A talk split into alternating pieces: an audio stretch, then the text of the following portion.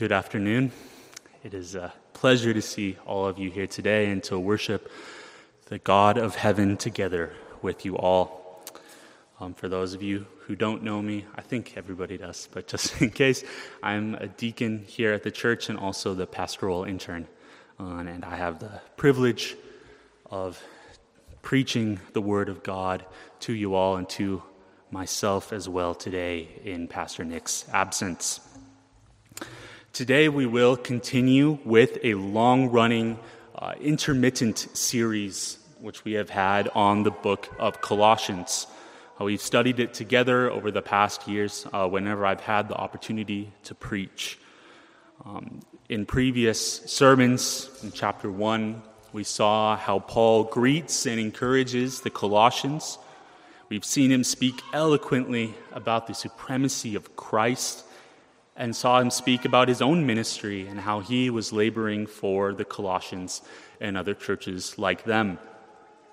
In chapter 2, we witnessed Paul systematically destroy the false teachings that were plaguing the Colossian church, teachings that downplayed the supremacy of Christ and encouraged the Colossians to rely on other powers for their salvation and protection.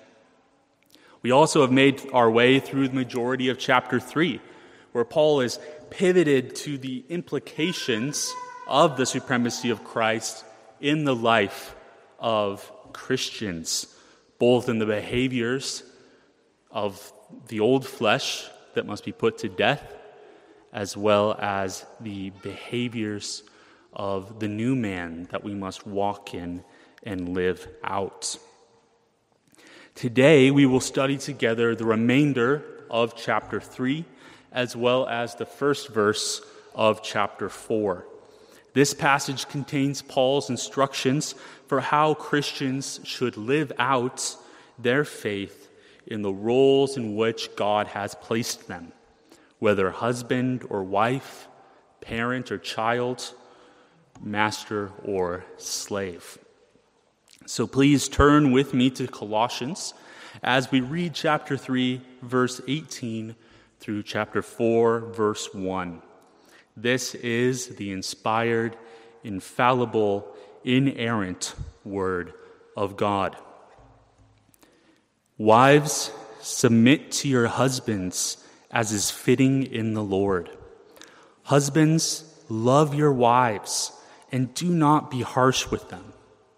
Children, obey your parents in everything, for this pleases the Lord. Fathers, do not provoke your children, lest they become discouraged. Slaves, obey in everything those who are your earthly masters, not by way of eye service as people pleasers, but with sincerity of heart, fearing the Lord. Whatever you do, work heartily as for the Lord and not for men, knowing that from the Lord you will receive the inheritance as your reward. You are serving the Lord Christ. For the wrongdoer will be paid back for the wrong he has done, and there is no partiality. Masters, treat your slaves justly and fairly, knowing that you also have a master in heaven. Amen. The grass withers, the flower fades, but the word of our God will stand forever. Let's pray. Father in heaven, we thank you for your word that you have given to us through here in Colossians, the Apostle Paul, that you have been so gracious to us as to show us how we might live in our day to day life as husband or wife, as parent or child, as someone in submission to authority or someone in authority, how we might live in a way that honors you, that brings glory to you, and is in accordance with our new reality as saved believers in Christ.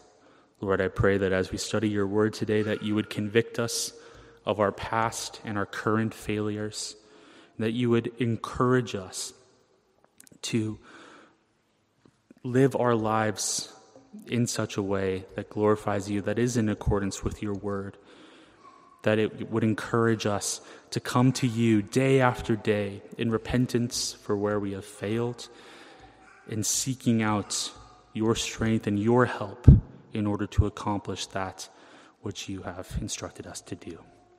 Lord, we pray all these things in the name of your Son and our Savior, Jesus Christ. Amen. Our sermon today will consist of three different points. The text made that relatively straightforward uh, as we examine the three bilateral relationships in this passage.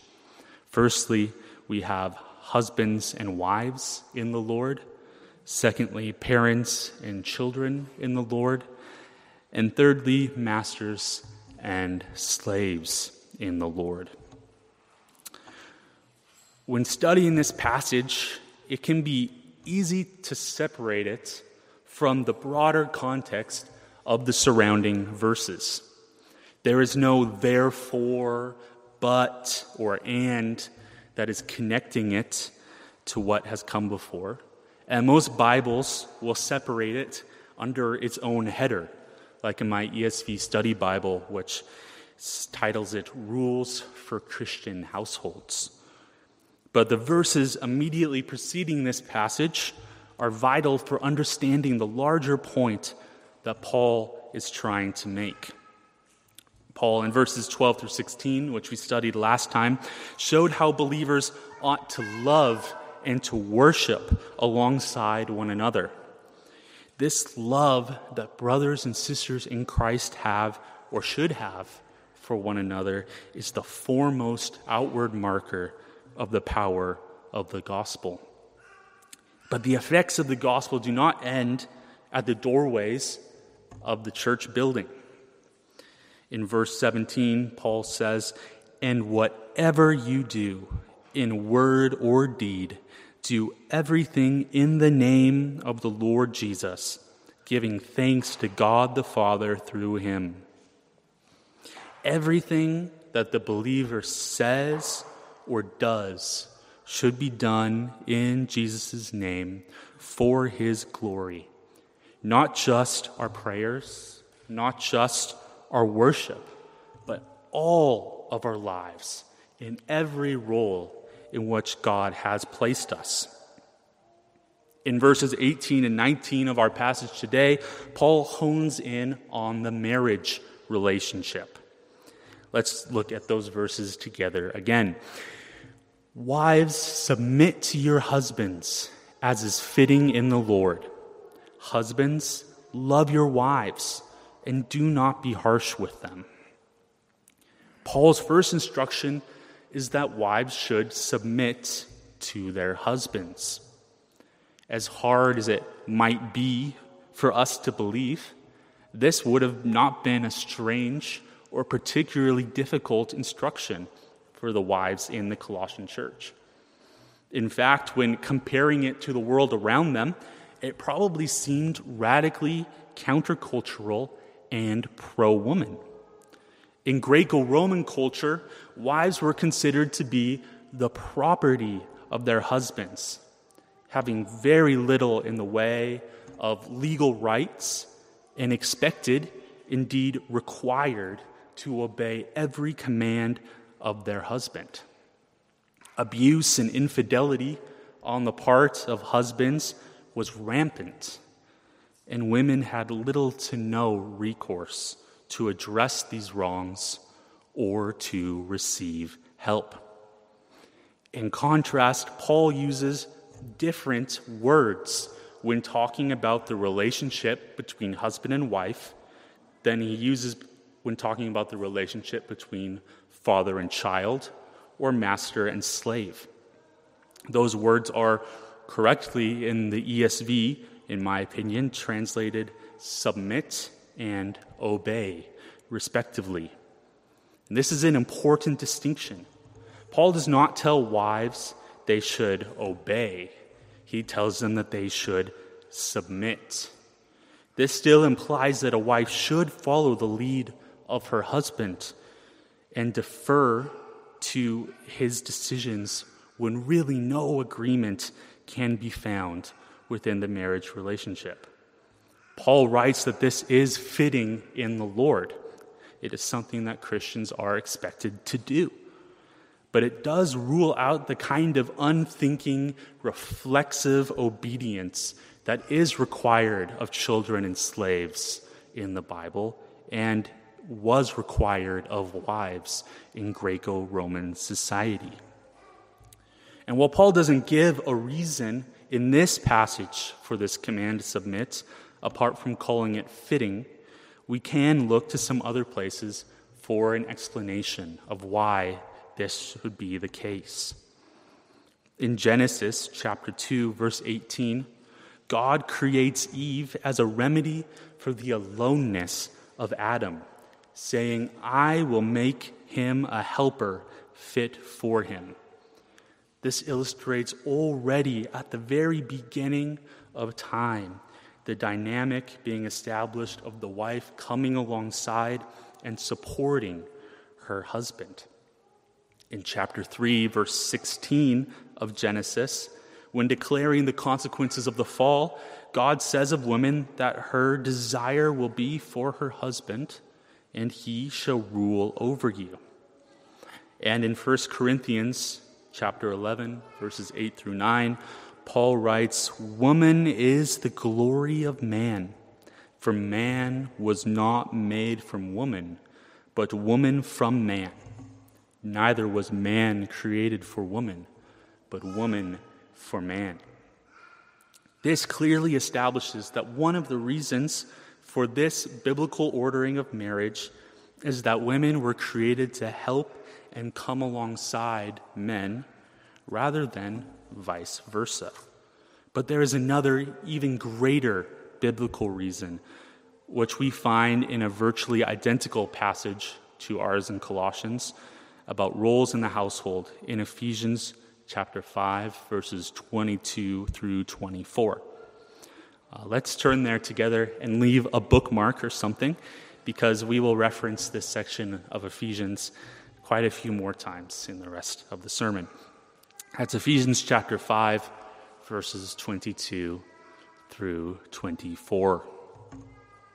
Paul writes, Wives, submit to your own husbands as to the Lord. For the husband is the head of the wife, even as Christ is the head of the church, his body, and is himself its Savior. Now, as the church submits to Christ, so also wives should submit in everything to their husbands.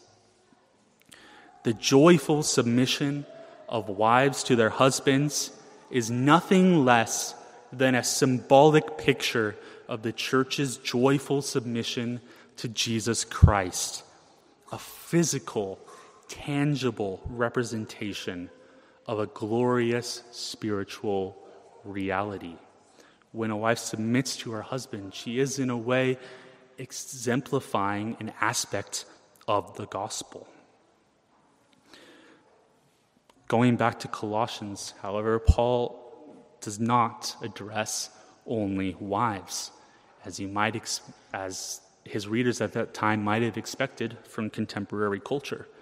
But he also addresses husbands, writing in verse 19, Husbands, Love your wives and do not be harsh with them.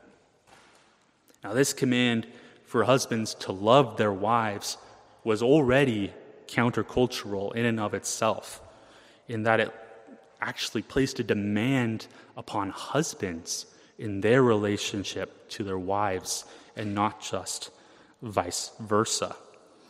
But if we look again in Ephesians 5, at verses 25 through 33, we can see Paul take this idea and hash it out even further.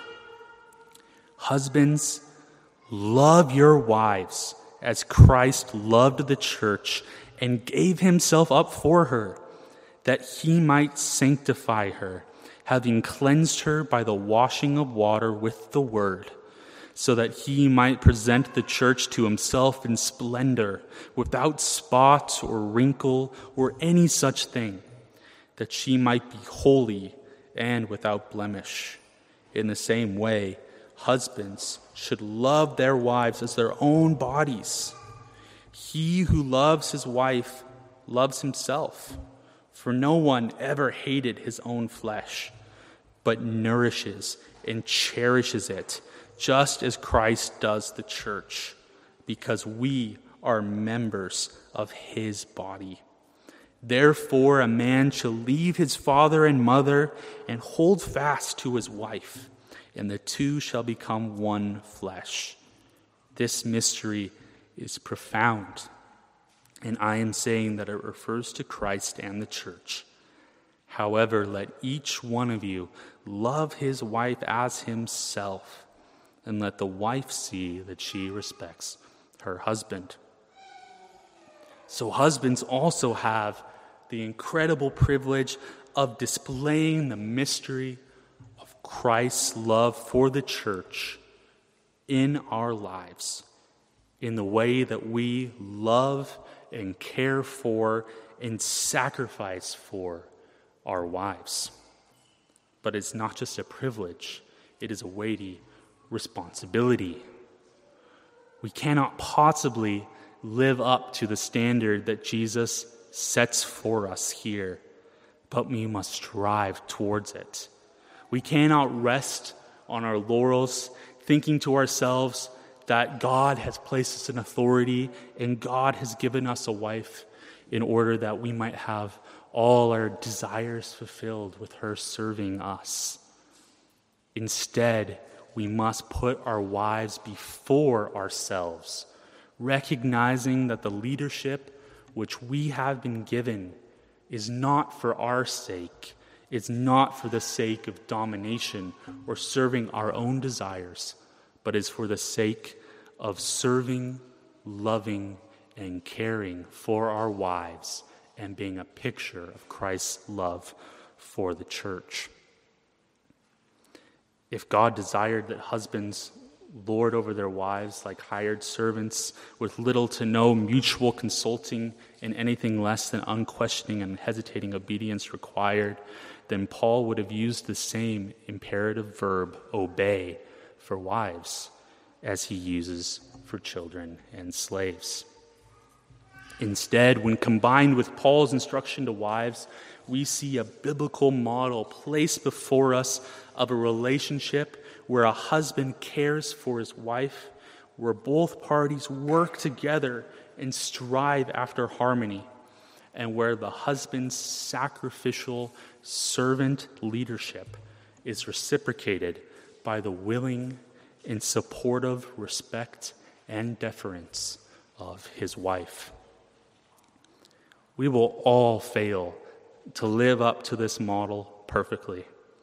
Indeed, we and I fail every hour of every day to display the perfect love and selflessness of Jesus to our spouses. But that is where the great news of the gospel comes in. We have forgiveness in Christ for our failures, and in Christ we receive the grace from God that enables us to model the relationship of Christ to his church and the church to Christ better and better day by day. That brings us to our second point parents and children in the Lord.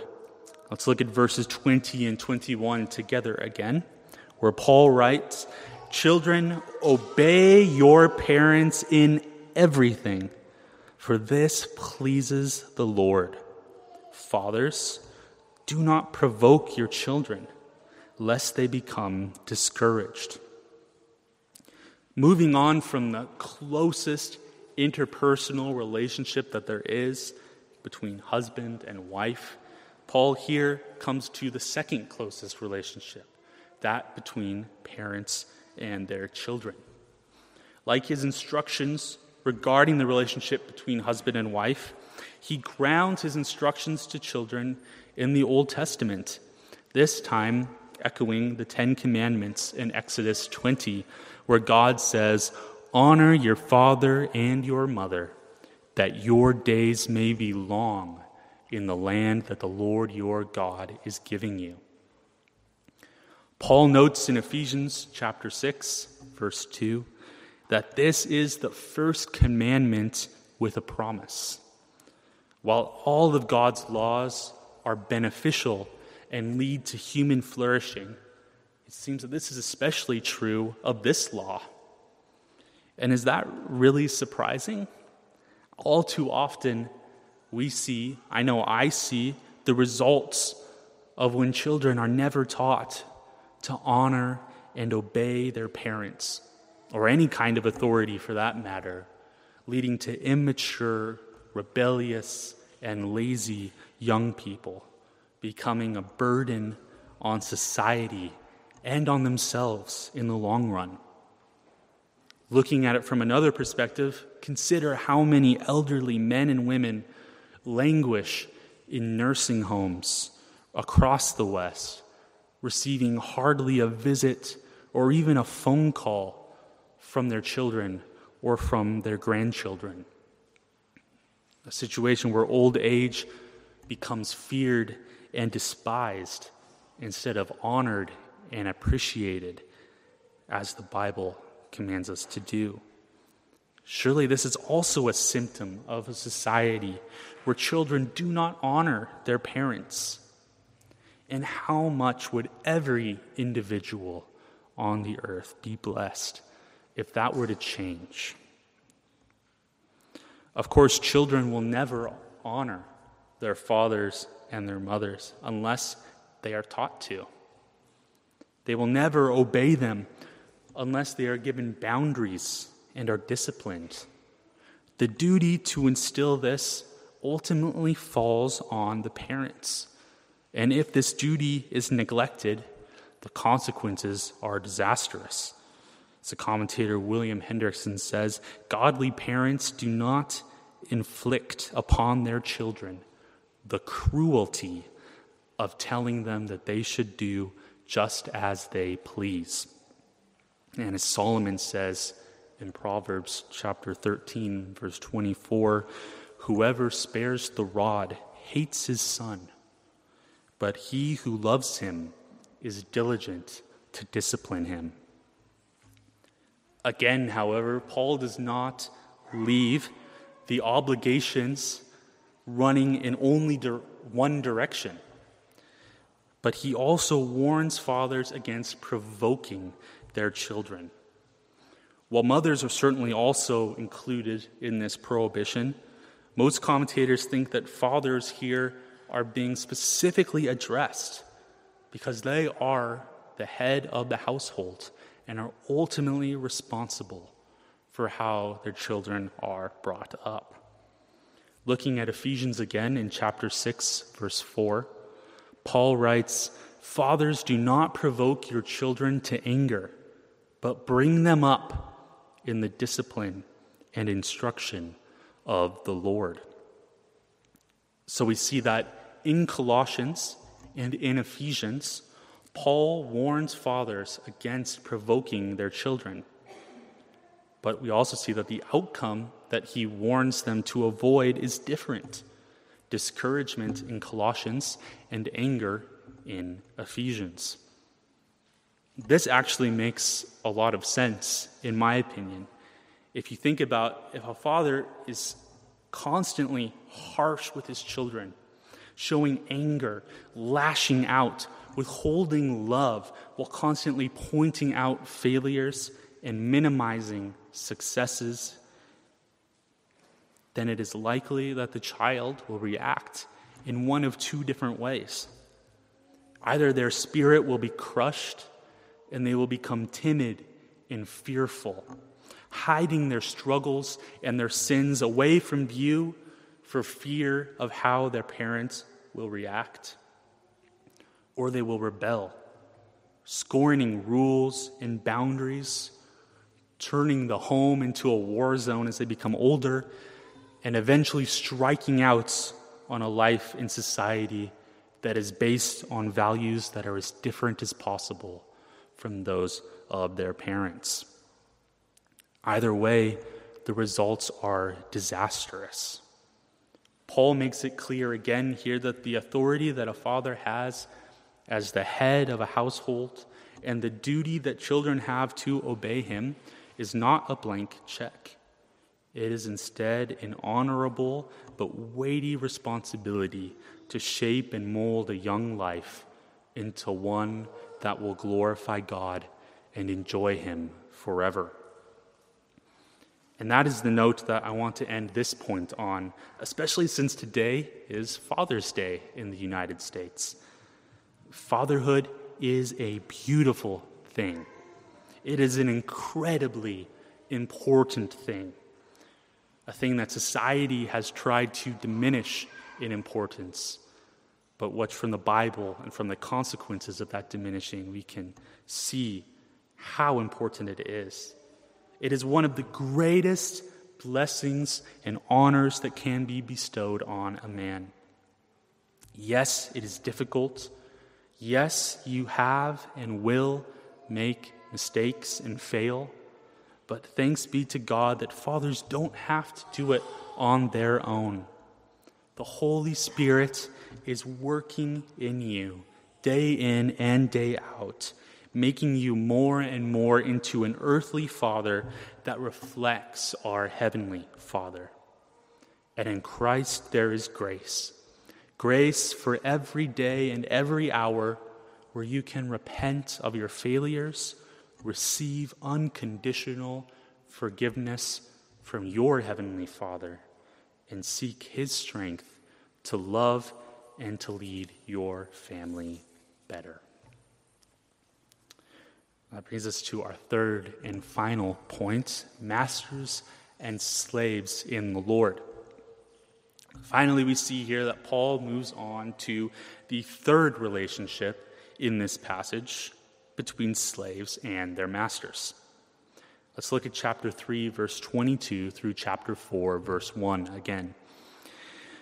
Slaves, obey in everything those who are your earthly masters not by way of eye service as people pleasers, but with sincerity of heart, fearing the Lord. Whatever you do, work heartily, as for the Lord and not for men, knowing that from the Lord you will receive the inheritance as your reward. You are serving the Lord Christ. For the wrongdoer will be paid back for the wrong he has done and there is no partiality. Masters, treat your slaves justly and fairly, knowing that you also have a master in heaven. The very idea of slavery is one that flies so in the face of our modern values. And it can be hard for us to understand why Paul would write about it without condemning it or commanding the slave owners in the church to release their slaves. But while the Bible never explicitly condemns slavery, Paul and the Bible as a whole lay the groundwork for its abolition. Already in the Old Testament, slavery is addressed repeatedly, acknowledged as an already existing and widespread practice in every society, but heavily restricted with laws to protect slaves. Israelite slaves were to be freed after just six years of service in the seventh Sabbath year. The killing and the maiming of slaves was heavily punished, and female slaves were even protected from sexual violence. All of these regulations were unique in their time and in their context and made it clear to the Israelites of the Old Testament that slaves were also human beings for whom God cared. Indeed, the race based chattel slavery, which was common in most of the New World until the 19th century, violated virtually all of the regulations placed upon slavery in the Old Testament, not even to mention the New Testament. The kidnapping, the racial prejudice, the sexual violence, the murder, the physical abuse that was common in the African slave trade was thoroughly, completely anti biblical. And anyone who tries to say otherwise has simply not studied the Bible for themselves. In the New Testament, the concern for the welfare of slaves in the Old Testament is built upon and expanded, with slaves explicitly held up as the spiritual equals of their masters, with just as much claim upon the love, respect, and honor of their brothers and sisters in Christ as anyone else. Scholars estimate that in the Greco Roman world, around one third of the population was slaves. Their rights were roughly equivalent to what we are familiar with from the pre Civil War American South. That is, they had virtually no rights at all and were often considered and treated as hardly better than animals by most. In Ephesians chapter 6 verse 9, Paul writes about slaves also telling masters to stop their threatening, knowing that he who is both their master and yours is in heaven, and that there is no partiality with him. This statement by Paul that God shows no partiality between master and slave would have sounded positively revolutionary to his contemporaries. Even more revolutionary was Paul's letter to Philemon on behalf of the escaped slave Onesimus, which letter most biblical scholars believe was sent alongside at the same time as his letter to the Colossians. In verse 16 of the letter to Philemon, Paul asks him to take Onesimus back no longer as a slave, but more than a slave, as a beloved brother especially to me, but how much more to you, both in the flesh and in the Lord. Most commentators think here that Paul is purposely embracing ambiguity, not wanting to force Philemon to set Onesimus free, but clearly implying at the same time that it was his preference. Indeed, he implies that the right and the true application of the Christian command to love your brother would result in the end of the slave master relationship and in the beginning of a brotherhood in Christ. With this background, Paul's instructions to slaves and masters in Colossians is also significant. Slaves are instructed to work hard not for the sake of earthly rewards, of which most slaves had none to look forward to, but for the sake of heavenly rewards. They are reminded of the impartiality of God to those who are in Christ. That in God's eyes, slaves were seen as just as important as their masters. And while masters are instructed by Paul here to treat their slaves justly and fairly, that would also have been a shock to them, given that is certainly not a requirement in Greco Roman society. This is all well and good, you might be saying to yourself. This is a good history lesson, but what does it have to do with me? What do I take away from this? There are certainly no slaves in this church. There are no masters. And indeed, in our societies, slavery, as far as it exists, is completely criminalized and exists outside the bounds of what is regulated by normal society. What do we take away from this passage? If you are asking that question, I commend you. That's the sort of question that we should be asking when we study passages like this in the scriptures. And the answer is that while there are no longer masters or slaves in the vast majority of societies, there are quite a few parallels here that are applicable for the employee employer relationship. Of course, the employee does not owe their employer their unwavering obedience and loyalty, as Paul commands slaves. But apart from that, the principles that Paul expounds are applicable for us. No matter our work, no matter how important it seems or how tedious it is, we can complete our tasks for the Lord and not for men. We can serve God faithfully in the small things and in the great things, giving real and true spiritual meaning to every single thing that we do.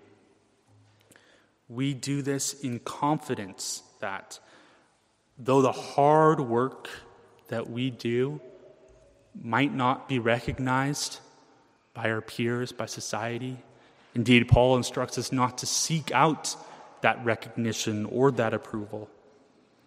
But we do it because we know that God is watching us and that we will be rewarded for our labor in heaven. And for those who are in positions of authority over others, Paul's words here apply just as much to you as to the slave masters of Colossae. Treat those who are under you justly and fairly.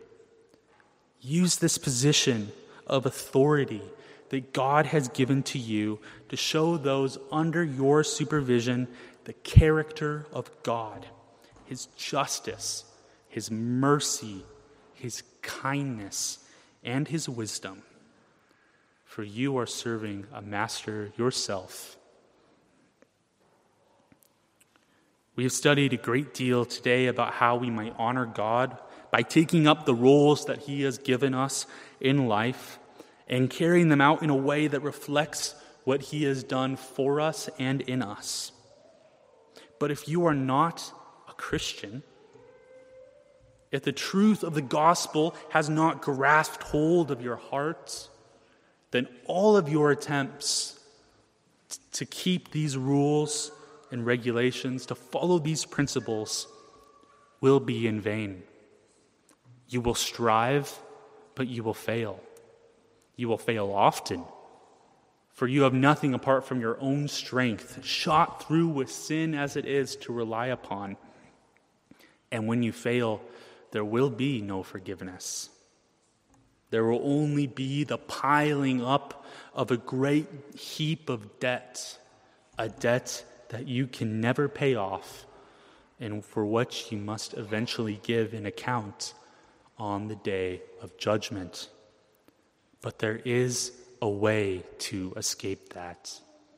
Jesus Christ, the Son of God, came down from heaven, became man, lived the perfect life that we could not, died on the cross in our place was raised on the third day.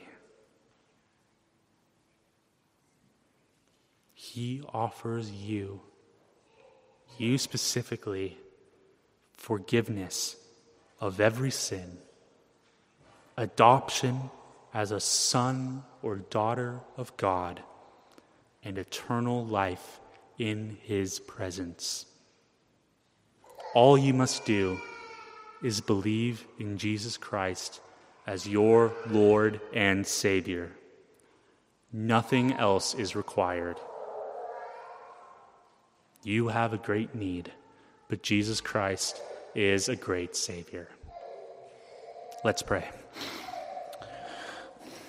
Father in heaven, we thank you for this word that you have given to us, for how powerfully it speaks to the different stations of lives that we find ourselves in. Lord, we pray that we would come away today feeling not discouraged, but encouraged.